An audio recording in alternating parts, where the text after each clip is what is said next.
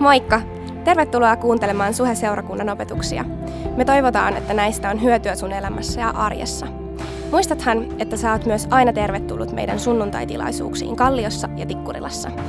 Lisätietoa Suhesta ja Suhen sunnuntaista löydät osoitteesta double-u double-u double-u piste suhe piste net. Nauti opetuksesta! Hello, moikka! Mä oon siis Marjaana, yksi seurakuntalaisista. Ja aika crazy kyllä, että täällä on taas tupa täynnä siskoja ja veljiä. Itse asiassa jos sä et vielä usko Jumalaa, niin siinä on yksi hyvä syy, että sit sulla olisi sama isi munkaa ja sä olisit mun sisko tai veli. Se on niin kuin aika pois. No joo. Meillä on tänään ihan hu- huikea ja iso aihe, anteeksianto. Mä oon itse kaksikymmentäkolmevuotias ja mä myönnän täysin, että mä ymmärrän tästä tosi vähän. Mutta se, mitä mä oon viime aikoina tätä pohtinut ja miettinyt, käynyt läpi, mä vaan fiilistelen sitä, että miten kaunis, miten syvä ja miten ihmeellinen aihe tämä on. Ja mä ajattelen, että anteeksiannosta ei voida puhua ennen kuin me puhutaan rakkaudesta. Ja Raamatun, Jumalan sanan mukaan Jumala on rakkaus. Ja se näkyy itse asiassa koko Raamatun alusta loppuun asti, miten Jumala rakastaa ihmistä. Ja Eetu, se näkyy sun elämässä edelleen, miten Jumala rakastaa. Jumala on sama eilen, tänään ja iankaikkisesti. Se on hyviä uutisia. Jumala tulee aina rakastaa sua.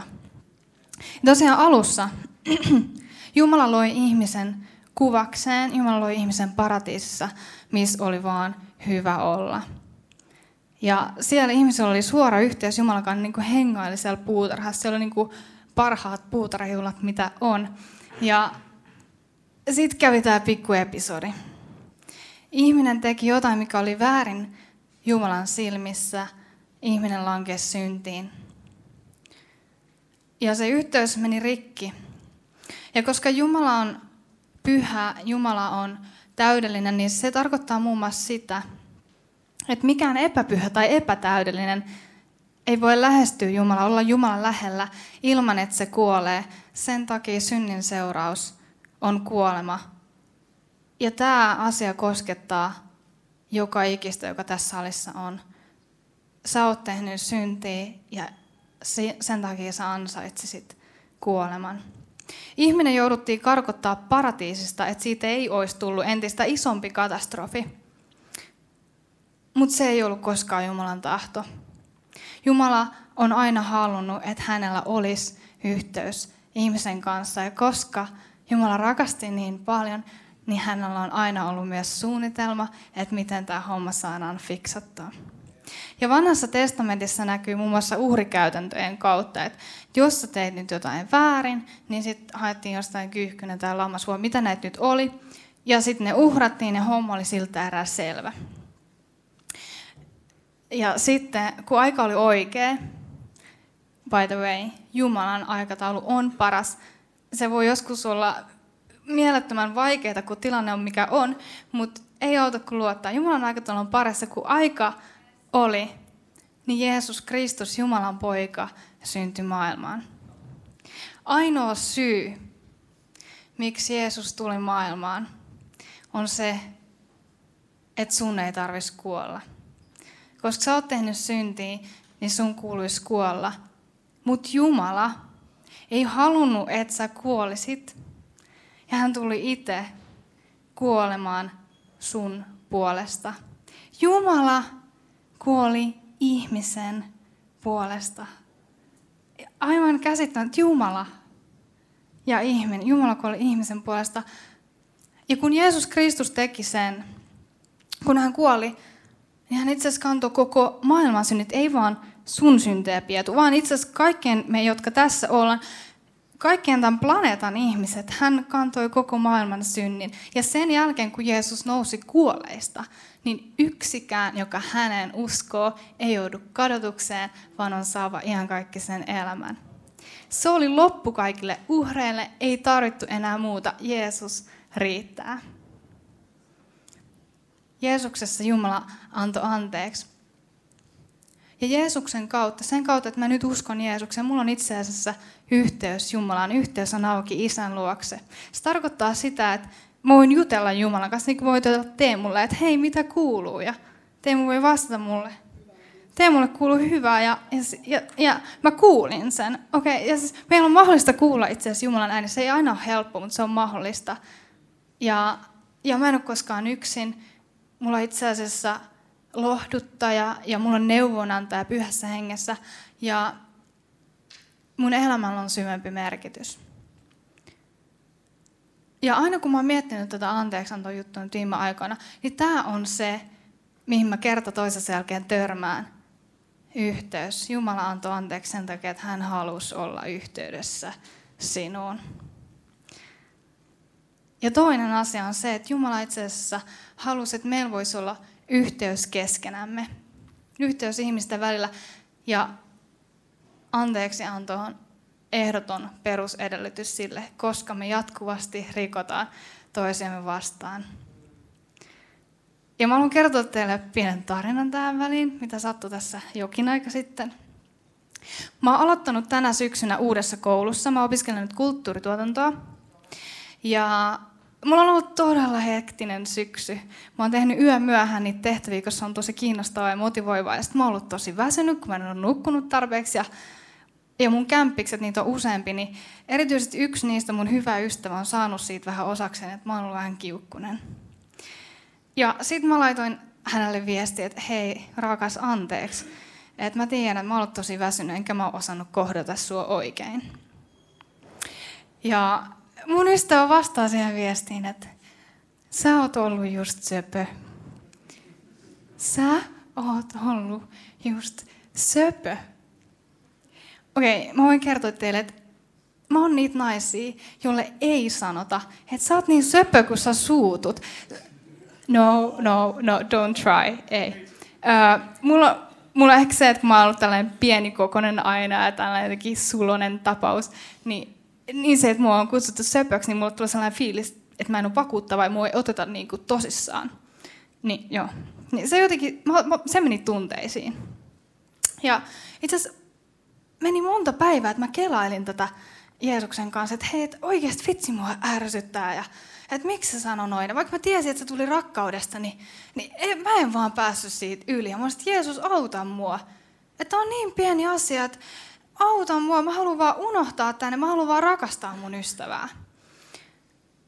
Ja, ja itse asiassa muutaman päivän kuluttua sitten mä aloin huomata, että okei, no, että et, no, se oli niin pieni, että se meni jo. Ja, ja kiitos Jeesus, että mun sydän on niin kuin vapaa tästä. Mutta niiden muutaman päivän aikana mun ja mun ystävän välillä oli niin kuin jotain, mitä siinä ei olisi kuulunut olla. Mulla oli, siinä oli se, että mua ärsytti se tyyppi, että mä en pystynyt antaa anteeksi sitä pientä juttua, niin se aiheutti meidän yhteyteen säröjä. Ja tämä pätee kaikissa meidän ihmissuhteissa. Se, että meillä on jotain, mitä ei voida antaa anteeksi, rikkoo sitä yhteyttä meidän välillä. Ja sitä, mitä isompi asia se on tai mitä enemmän niitä on, mitä ei voida antaa anteeksi, sitä pahemmin se yhteys menee rikki. Ja kaikkein surullisinta se on, kun perheissä, avioliitoissa on jotain, mitä ei vaan voida antaa anteeksi, jotain, mitä ei haluta antaa anteeksi, ja yhteys menee sen takia rikki. Ja se ei ollut koskaan se, mitä Jumala halusi, vaan Jumala on aina kutsunut meitä siihen, että antakaa anteeksi toisellenne. Mä haluan lukea yhden raamatun paikan, joka löytyy Kolossalaiskirjeestä, ja sitten on raamattua, niin aika avata ne. Kolossalaiskirjeen kolmas luku. Jakeet kaksitoista kolmetoista. Te, jotka olette Jumalan valittuja, pyhiä ja hänelle rakkaita. Pukeutukaa siis sydämelliseen armahtavaisuuteen, ystävällisyyteen, nöyryyteen, lempeyteen ja kärsivällisyyteen. Pitäkää huolta, että tulette toimeen keskenänne. Antakaa anteeksi toisillenne, vaikka teillä olisikin moittimisen aihetta. Niin kuin Herra on antanut teille anteeksi, niin antakaa tekin. Hello. Vaikka teillä olisikin moittimisen aihetta, toi on erityisesti puhutellut mua, koska ensinnäkin Jumalalla olisi ollut pari juttua, mistä olisi voinut moittaa minua, mutta hän päätti antaa anteeksi. Ja itse asiassa hän, hän kutsuu meidät, että antakaa toisillenne, vaikka teillä olisikin moittimista. Vaikka se toinen olisi tehnytkin väärin, vaikka sulla olisi oikeus olla vihan, niin anna silti anteeksi. Ja musta on niin kaunista, Jeesus ei kutsu meitä tekemään mitään, mitä hän ei olisi tehnyt jo ensin. Jeesus antoi sulle ensin anteeksi kaiken, mitä sä olit tehnyt. Jeesus pyytää, anna säkin. Anna vaikka se rikko. Mä haluaisin aina muistaa tämän, kun tulee pienempi tai isompi asia, mitä on vaikea antaa anteeksi. Mä aina kääntyisin Jeesuksen puolelle ja muistaisin, mitä Jeesus on tehnyt. Etsisin sitä, miettisin sitä, pyytäisin, auta mua. Tämä on vaikeaa. Mä haluaisin antaa anteeksi sen takia, että Jeesus on ensin antanut anteeksi. Mä haluaisin rakastaa siksi, että Jumala on rakastanut minua ensin. Jumala on rakkaus.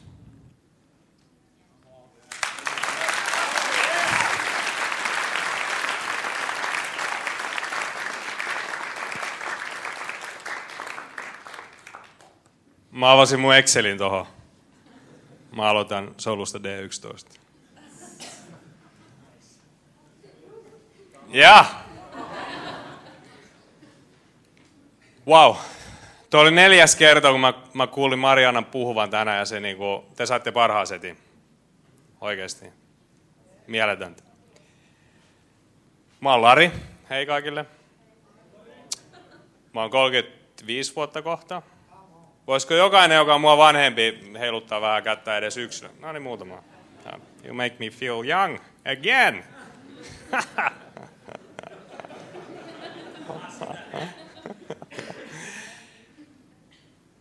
Mulla on vaimo, kolme ihanaa lasta. Ja joka päivä mä tarvin heidän anteeksiantoa. Ja välillä he tarvii myös mun anteeksiantoa. Mä oon myöskin yrittäjä. Mä oon ollut koko mun aikuisiän yrittäjänä, se alkoi tämmöistä typerästä päähänpistosta. Opiskelijana kun olin, olin tota noin, niin se oli niinku rajallinen se opiskelijan budjetti, eikö niin? Se on kolmesataa euroa, elät sillä.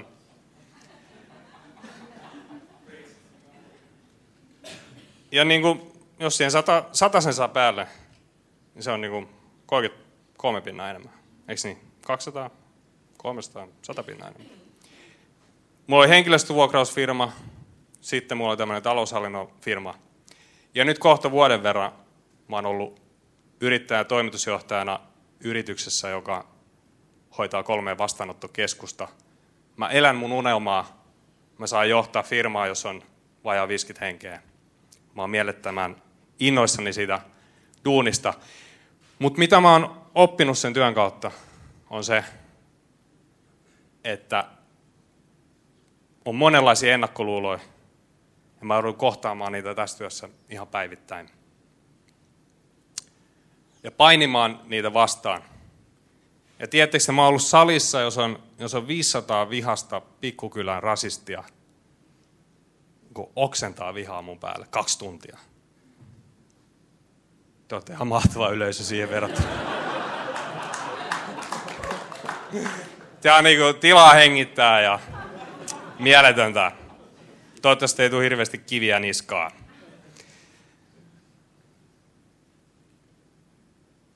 Meillä jokaisella on omat ennakkoluulot, joka ikisellä, sulla, mulla. Ja me ollaan niin luonteeltamme sellaisia, että me, sul, me halutaan sulki, sulkea muunlaiset ihmiset ulkopuolelle, se meidän oman kuplan ulkopuolelle ja suojella sen oman pienen ryhmän etua. Mutta mä väitän, että vain itselle rehellinen ihminen suostuu kohtaamaan ne omat ennakkoluulot ja taistelemaan niitä vastaan ja työstämään niitä päivittäin. Ja se, että voi auttaa muita ihmisiä, niin, niin vaatii sen, että, että sä ymmärrät, miten etuoikeutettu sä oot, kun sä voit auttaa. Mulla on kolme pointtia tänään anteeksiannosta. Ja toivottavasti olette valmiita. Nyt, nyt tulee niin kuin betonista kamaa, niin kuin Pietu tilas, niin, niin nyt tulee betonirekallinen teidän syliin. Yksi. Anteeksiantoa ei ole ilman myötätuntoa ja laupeutta. Ja sanakirja sanoo myötätunnosta, että se on tietoisuus toisen kärsimyksestä ja halu toimia sen helpottamiseksi. Ja sen takia tämä Raamatun teksti, Luukas kymmenen, puhuttelee mua paljon. Eräs mies oli matkalla Jerusalemista Jerikoon, kun rosvojoukko yllätti hänet. Rosvot veivät häneltä vaatteetkin päältä ja pieksivät hänet verille. Sitten he lähtivät tiehensä ja jättivät hänet henkihieveriin. Sitten tulee pappi, katsoo, kaveri makaa siinä, painelee ohi. Sen jälkeen tulee leeviläinen, se kiersi kaukaa ohi ja paineli kovaa eteenpäin.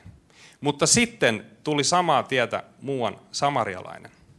Kun hän saapui paikalle ja näki miehen, hänen tuli tätä sääli.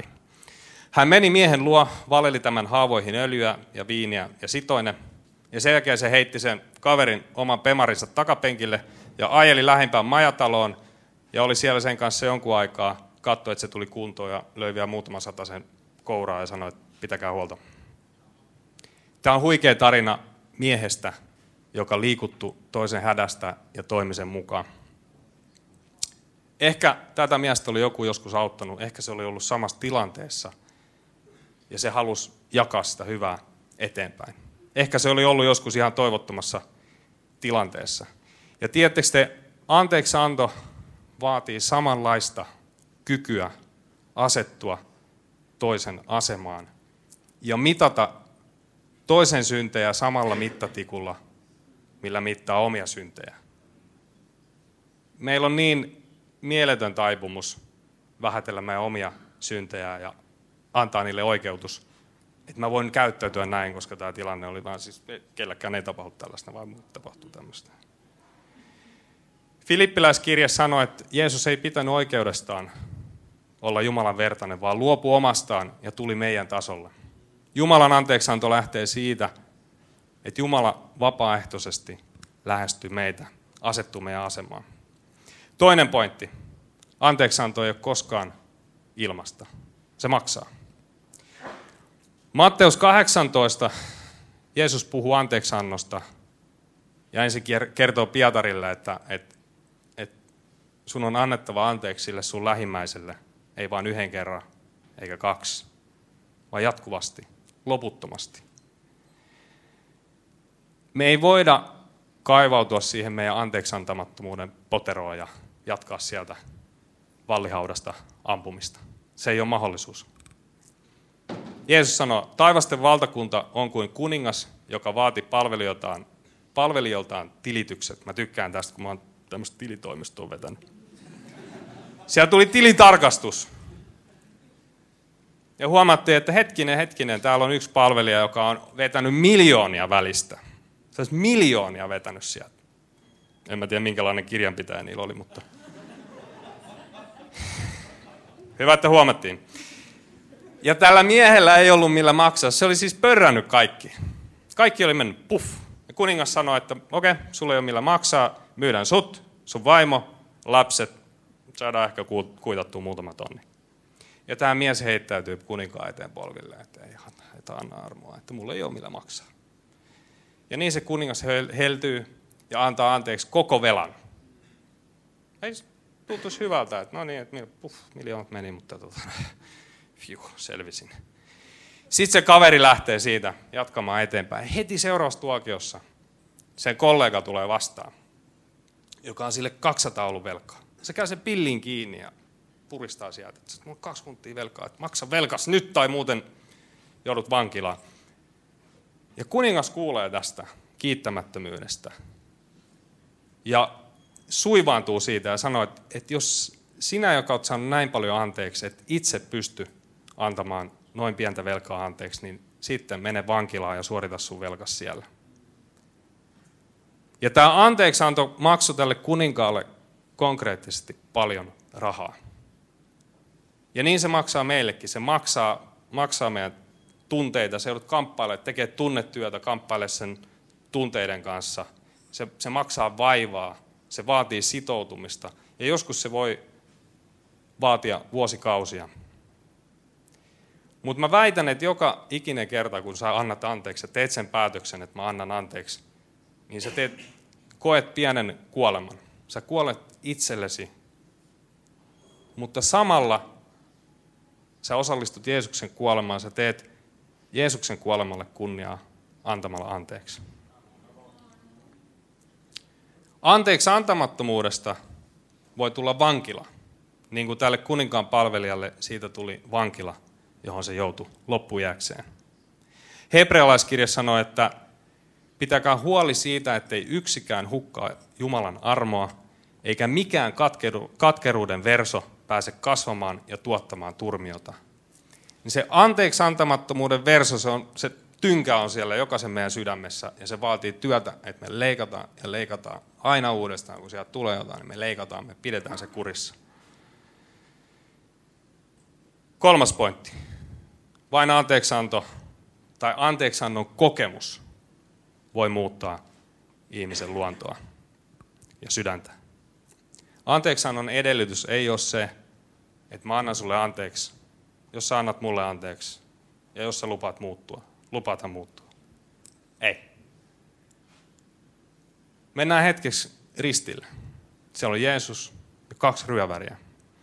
Molemmat ryövärit on yhtä epätoivoisessa tilanteessa ja ne tarvii yhtä paljon Jumalan armoa ja anteeksiantamusta. Mutta vaan toinen ryöväreistä tarttu siihen. Ja ryöväri sanoo, me olemme ansainneet tuomiomme. Meitä rangaistaan tekojemme mukaan, mutta tämä mies ei ole tehnyt mitään pahaa. Ja hän sanoi, Jeesus, muista minua, kun tulet valtakuntaasi. Ja Jeesus vastasi, totisesti jo tänään olet minun kanssani paratiisissa. Tiedätkö, maalliset lait ja rangaistukset voi hillitä ihmisen pahuutta, mutta ne ei voi muuttaa kenenkään sydäntä. Jos rikollisuus selviää sillä, että laitetaan vaan niin korkeat rangaistukset, että kukaan ei tee rikoksia, niin tuolla on maita, joissa rikoksista rangaistaan niin kuin ihan älyttömästi, mutta se ei vaikuta rikollisuuteen toivotulla tavalla. Ja mä väitän, että hyväksynnän kokemus ja se, että onkin osa jotain, on paljon tehokkaampi keino taistella pahuutta vastaan. Ja samalla tavalla pelko viimeisestä tuomiosta ei saa kenenkään sydäntä muuttumaan, vaan ainoastaan Jumalan hyvyys vetää meitä muutokseen. Ja sen anteeksiannon kokemus ja omistaminen voi muuttaa meitä. Ja miettikää sitä ryöväriä sillä ristillä. Sillä ei ollut aikaa todistaa Jeesukselle, että hän on sen anteeksiannon arvoinen. Se kuoli ennen sitä. Ja samalla tavalla,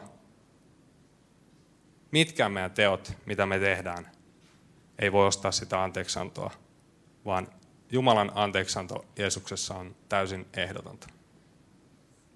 Amen.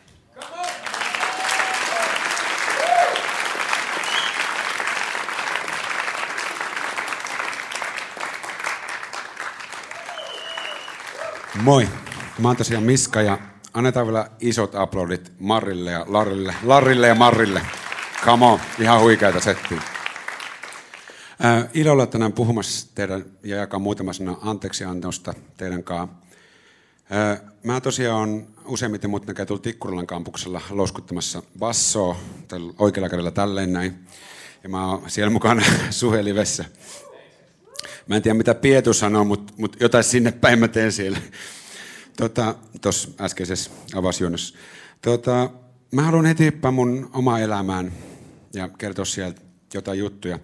Se on aika paljon rytissy, paukkunut rätissy ja siellä on ollut kuolemaa. Mm, noin puolitoista vuotta sitten mä sain, mulle tuli avioeropaperi ja se rikko aika paljon, se hajotti aika paljon. Jos sä otat A neljä näin, otat toisen A neljä näin, pistät siihen vähän eri keepperi tai jotain vähän super tiukempakin liimaa, liimat ne yhteen ja alat repi sitä, niin siitä ei kauhean hyvää jälkeä ehkä tuu ja se satuttaa. Mä selvisin siitä jotakin Jumalan avulla ja anteeksiannon avulla eteenpäin. Ja elämä jatkuu ja homma on ok, lähdetään tästä taas painelemaan. Ja... Mm. Kunnes mä sain puhelun Broidilta. Kun mä sain sen puhelun, mä olin menossa just suihkuun. Mä olin kylppärissä. Menossa menos suihkuun ja yleensä suihkuun mennään alasti, tai ainakin useimmat me. Ja tota, mä sain puhelun, Broidi sanoi, että et mun rakkaalla isällä, meidän isällä on molemmissa keuhkoissa kasvaimet. ne on pahanlaatuiset. Ja mä olin sen puhelun, puhelun lopussa vaan Broidille, että joo, tämä menee kaikki hyvin, että ei mitään hätää, homma hoituu ja come on ja hype. Ja tota, mutta sen puhelun jälkeen mä lopetin puhelun, mä olin siinä alasti, mä tipuin siihen kylppärin lattialle konkreettisesti ja mä itkisin niin pitkään, että mulla ei enää tullut kyyneleitä. Mm. Siinä hetkessä mä koin, että, että jotenkin mä olin luotu maailmaan ja mä olin tullut maailmaan semmoiseksi mustaksi myykyksi, joka on luotu satuttamaan toisia ihmisiä ympärillä. Ja, ja tiedätkö, tekemään vaan pahaa. Mikä tahansa ihmissuhde mun elämään tulee, niin mä oon se, joka tekee siinä pahaa ja hajottaa niitä ihmissuhteita. Ja mä koin siellä pimeässä, pimeässä tiedätkö, kaivospimeässä möykyssä sen, että mä en ole minkään arvon edes saamaan anteeksi. Mm. Mä haluan hyppää Raamatun paikkaan, joka on myös Paavalin kirja Kolossialaiselle kolme kolmetoista. Pitäkää huolta, että tulette toimeen keskenänne, antakaa anteeksi toisillenne, vaikka teillä olisikin moittimisen aihetta. Niin kuin Herra on antanut teille anteeksi, niin antakaa tekin. Mä haluan kysyä tänään teiltä, että loukkaannutaanko me joskus helposti, tai mitä meidän päästä ajatuksista tapahtuu, kun me loukkaannutaan. Me saadaan loukkaantua jostain, mitä joku sanoi, mitä joku ei sanonut, mitä joku teki tai mitä joku ei tehnyt. Mm. Mä olin yksi päivä sopinut mun friendin kanssa, se tulee mulla käymään mun hyvän ystävän kanssa. Ja mä tein ruoaksi karrikanaa. Mä oon muuten ihan hyvä tekee karrikanaa, saa joskus tulla syömään. Come on. Ja okei, okay, mä tein sitä karrikanaa, pilkoin kanat näin ja tein itteni mielestä tosi hyvää, niin kuin täydellisen, täydellisiä, täydellisiä niin kuin kanasuikaleita siitä filestä ja pistin mausteet pannoon ja pistin kookosmaita, jos ne annoin hautua sen tunnin. Ja sitten tuli mun mielestä tosi hyvä. Ja sitten mun frendi ei kuulunut. Mä, että missä se, missä se jäpä oikein viipyy? Sitten mä soittelin sen, lähettelin viestejä. Ei kuulu. Mm. Sitten sit vaan tulee viesti sen frendiltä, että sori mä nukuin, nähdään toisten. Ja mulla meni tää niinku aika, aika, tämmönen juttu meni aika syvälle. Ja mulla meni sen monta päivää, että mä pystyin antaa anteeksi sen, sen jutun. Ja ei ole helppo aina antaa anteeksi tuommoisissa jutuissa. Öö, toinen tilanne, mä olin yksi päivä töissä ja mä ketin kahvia. Ja mun työkaveri joi sitä kahvia ja sanoi, että onpa hyvä kahvia, kuka tää on keittänyt? Sitten mä sanoin, että mä keitin, että hyvät maistuu. Joo, mun toinen työkaveri vastasi, ai eikö se mun kahvi, jota mä eilen keitin, ollut yhtään hyvää? Ja sitten mä olin jo siinä vaiheessa, että äh, eikö, voi, eikö mä enää voi käyttää kahviakaan, että joku loukkaantuu. Öö, me loukkaannutaan mitä kummallisimmista asioista, ihan aiheestakin välillä, mä en, mä en sitä sano. Öö, mutta missä me loukkaannutaan pahiten ja missä se sattuu eniten, on meidän lähimmät ihmissuhteet, öö, mihin me ollaan annettu meidän koko sydämemme. Ja, ja mä uskon, että se koskee niin kuin meidän ystävyyssuhteita, meidän perhesuhteita, meidän avioliittoa, meidän seurustelusuhteita. Ja, ja jos meillä on semmoista anteeksi antavaa sydäntä toista kohtaa, niin me helposti aletaan puhua toisista sanoi, sanoi että sä et koskaan tee tota ja aina sä teet noin ja taas sä teet tolleen. Ja sä et koskaan vie roskiin ulos, sä et koskaan laita pyykkiä kuivumaan, sä laitat aina toi pyykit kuivuu ihan miten sattuu tuohon ja sä et koskaan ymmärrä mua ja sä aina kävelet mun ohi. Ja me aletaan helposti näkemään vaan pelkkää negatiivista toisessa. Miten helppoa on nähdä toisissa ihmisissä vikoja ja negatiivisia puolia, ja kuinka äärettömän vaikeat on nähdä välillä itsessään edes se pieni hiekäjyväinen sitä huonoa puolta, ja nöyrtyä katsomaan itteensä päin myös. Ää, jos me valitaan semmoinen loukkaantumisen kulttuuri ja syyttelyn kulttuuri. Meistä voi tulla helposti semmoisia räjähteleviä aikapommeja, jotka vaan vastaa loukkaukseen loukkauksella, vastaa huutoa huudolla. Tai me kävellään tilanteesta pois, eikä me haluta edes selvittää niitä tilanteita. Kummin vaan, me poltetaan silloin siltoja meidän ihmissuhteiden välillä. Tiedätkö, loukkaus on aina aito tapahtuma, jossa on aito tunnetila mukana. Loukkaantuminen on valinta. Loukkaus on tapahtuma, loukkaantuminen on valinta. Tota, Mä käsittelen monesti musiikin kautta mun elämää, ylistysmusiikin tai, tai ihan minkä tahansa musiikin. Ja muun kolahti semmoinen Cheekin biisi kuin Sillat, Featurin Ilta. Ja mä en todellakaan aiottele nyt alkaa sitä räppää, enkä todellakaan laulaa, koska luultavasti te loukkaantuisitte, kävelisitte kaikki ulos tosta. Ja mä en tykkää niin paljon mun omasta äänestä, mä en yksin tänne puhu sitä, jotenka mä vähän puhun sen tästä. Sillat, Cheek, Featurin Ilta, Cheek, ja...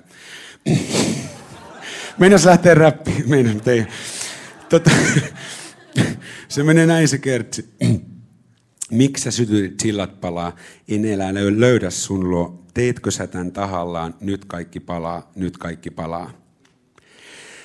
Tiedätkö, vihollinen voi olla meidän elämään niissä tosi pienissä asioissa, jos me valitaan loukkaantua ja jos me valitaan niin kuin olla katsomatta joskus itsemme. Ne, ne, niistä tosi pienistä loukkautumista voi pikkuhiljaa kasvaa semmoinen iso tulimeri, joka vaan pff, pamahtaa ja se polttaa meidän ihmissuhteiden siltoja. Tiedätkö, mä koen, mä koen ja uskon, että Johannes kymmenen kymmenen Raamattu puhuu, että varas tulee vain varastamaan, tappamaan ja tuhoamaan. Minä olen tullut antamaan elämän, yltäkylläisen elämän. Tiedätkö, Ei, ei, ei vihollinen tule silleen yleensä näitä, puh, vaan vihollinen haluaa tulla just niissä meidän elämäntilanteissa niin kuin anteeksi antamattomuuden kautta monesti hajottaa meidän ihmissuhteita, hajottaa meitä. Että me alettaisiin kasaa semmoista möykkyä toisia ihmisiä kohtaan. Ää, tietysti on tilanteita, missä me voidaan valita, että et me ei voida sopia jonkun ihmisen kanssa asioita, me ei voida keskustella sitä läpi. Ja meitä on voinut sattua niin pahasti, että meillä on menty ihan, ihan rikki, ihan palasiksi, meillä on ihan täysin maassa. Ja ei sieltä ole helppo nostaa ylös ja ensimmäisenä miettiä, että nyt mä annan anteeksi kaiken, that's it. Tai me ollaan voitu satuttaa jotain toista ihmistä niin pahasti, että me koetaan, että asiaa ei voi koskaan sopia ja sitä asiaa ei voi koskaan saada anteeksi. Ja niin kuin loukkaus on tapahtuma ja loukkaantuminen valinta, voi elämä olla joskus tosi katkeran makusta. Se voi muistua tosi, tiedätkö, kitkerältä suussa ja, ja sun koko kroppa oikein tarisee siitä katkeruudesta. Mutta katkeroituminen on oma valinta. Elämä voi olla katkeran makuista, katkeroituminen on meidän valinta. Mulle tänään on taas täydellistä ohjekirjaa loukkaantumistilanteisiin, koska niitä tulee meidän elämään ja ne kuuluu osana meidän elämään. Mutta mulla on tänäkin päivänä antaa sulle elävä esimerkki, jonka nimi on Jeesus. Jeesus, jolla oli kaikki oikeus loukkaantua meihin, kaikki oikeus pahoittaa mielensä meihin, mutta hän tiputti kaikki syytökset meitä vastaan. Hän antoi anteeksi kaikki meidän pahat teot ja kaikki meidän synnit. Että me saataisiin kaikki anteeksi, me saataisiin vapaus. Hypätään takaisin sinne, sinne kylpyhuoneeseen ja vähän siitä eteenpäin, kun me saa vähän vaatteet päälle, enkä enää ollut alasti siellä kylpyhuoneessa itkemässä. Mitä Jumala opetti mulle sen, niin kuin on opettanut tässä puolentoista vuoden aikana ja, ja sen kipuilun kautta. Yksi iso juttu, minkä Jumala opetti, oli, että älä juokse karkuun sitä tilannetta, vaan juokse suoraan kohti kipua munkaa. Ja, ja mä uskon, että Jumala haluaa, että me juostaan kipu kohti, eikä kipu karkuun. Ja se koskee meidän ihmissuhteita myös. Ei juosta karkuun niitä tilanteita, koska Jumala, jos joku aina voi eheyttää, Jumala voi luoda aina uusia siltoja meidän välille, vaikka ne olisi täysin rikki. Ja mä olin siellä kivussa. Ja juoksin kipukarkuun, kun Jumala niin sanoi, että go for it, feel the pain. Ja, ja mitä, mitä Jumala opetti mulle, että, että siellä missä mä tunsin olevani pienin, oli Jumala suurin. Siellä missä mä tun, tunsin roikkuvani köyden viimeisessä silmukassa ja tippuvani pois sinne syvään kuoppaan taas. Siellä oli eniten Jumalaa ja hänen valtakuntaan. Siellä missä mä koin, että mä en ollut anteeksi annettu, tai mä en pystynyt antaa anteeksi. Siellä oli Jumalan armo suurin. Jeesus, joka antoi meille kaiken anteeksi, niin millä oikeudella me ei anneta lähimmäisellemme anteeksi? Jeesus, kun oli sun puolesta rakkauden tähden, sä et voi koskaan omilla teoilla sitä saavuttaa. Se on annettu sulle vapaasti. On kaikki maksettu jo kerran. Laula. Kaikki, en muista sanoja. Okei, okay. mä, mä laulan vähän, mä laulan vähän. Vaikka mä lupasin, että mä laulan. Mutta mä en muista edes sanoja. Tota, mennään vielä Raamattuun. Mä oon jo yliajalla. Tota, avataan meidän Raamatut Johanneksen evankelmi kahdeksan kolmekymmentäkuusi. Siellä sanotaan näin. Jos poika vapauttaa teidät, te olette todella vapaita. Jos Jeesus vapauttaa sut, sä oot todella vapaa. Tiedätkö, me voidaan etsiä maailman ääriin meidän ihmissuhteista hyväksyntää, ymmärrystä, rakkautta tai anteeksiantoa, kunnes me löydetään se Jeesuksessa, Kristuksessa.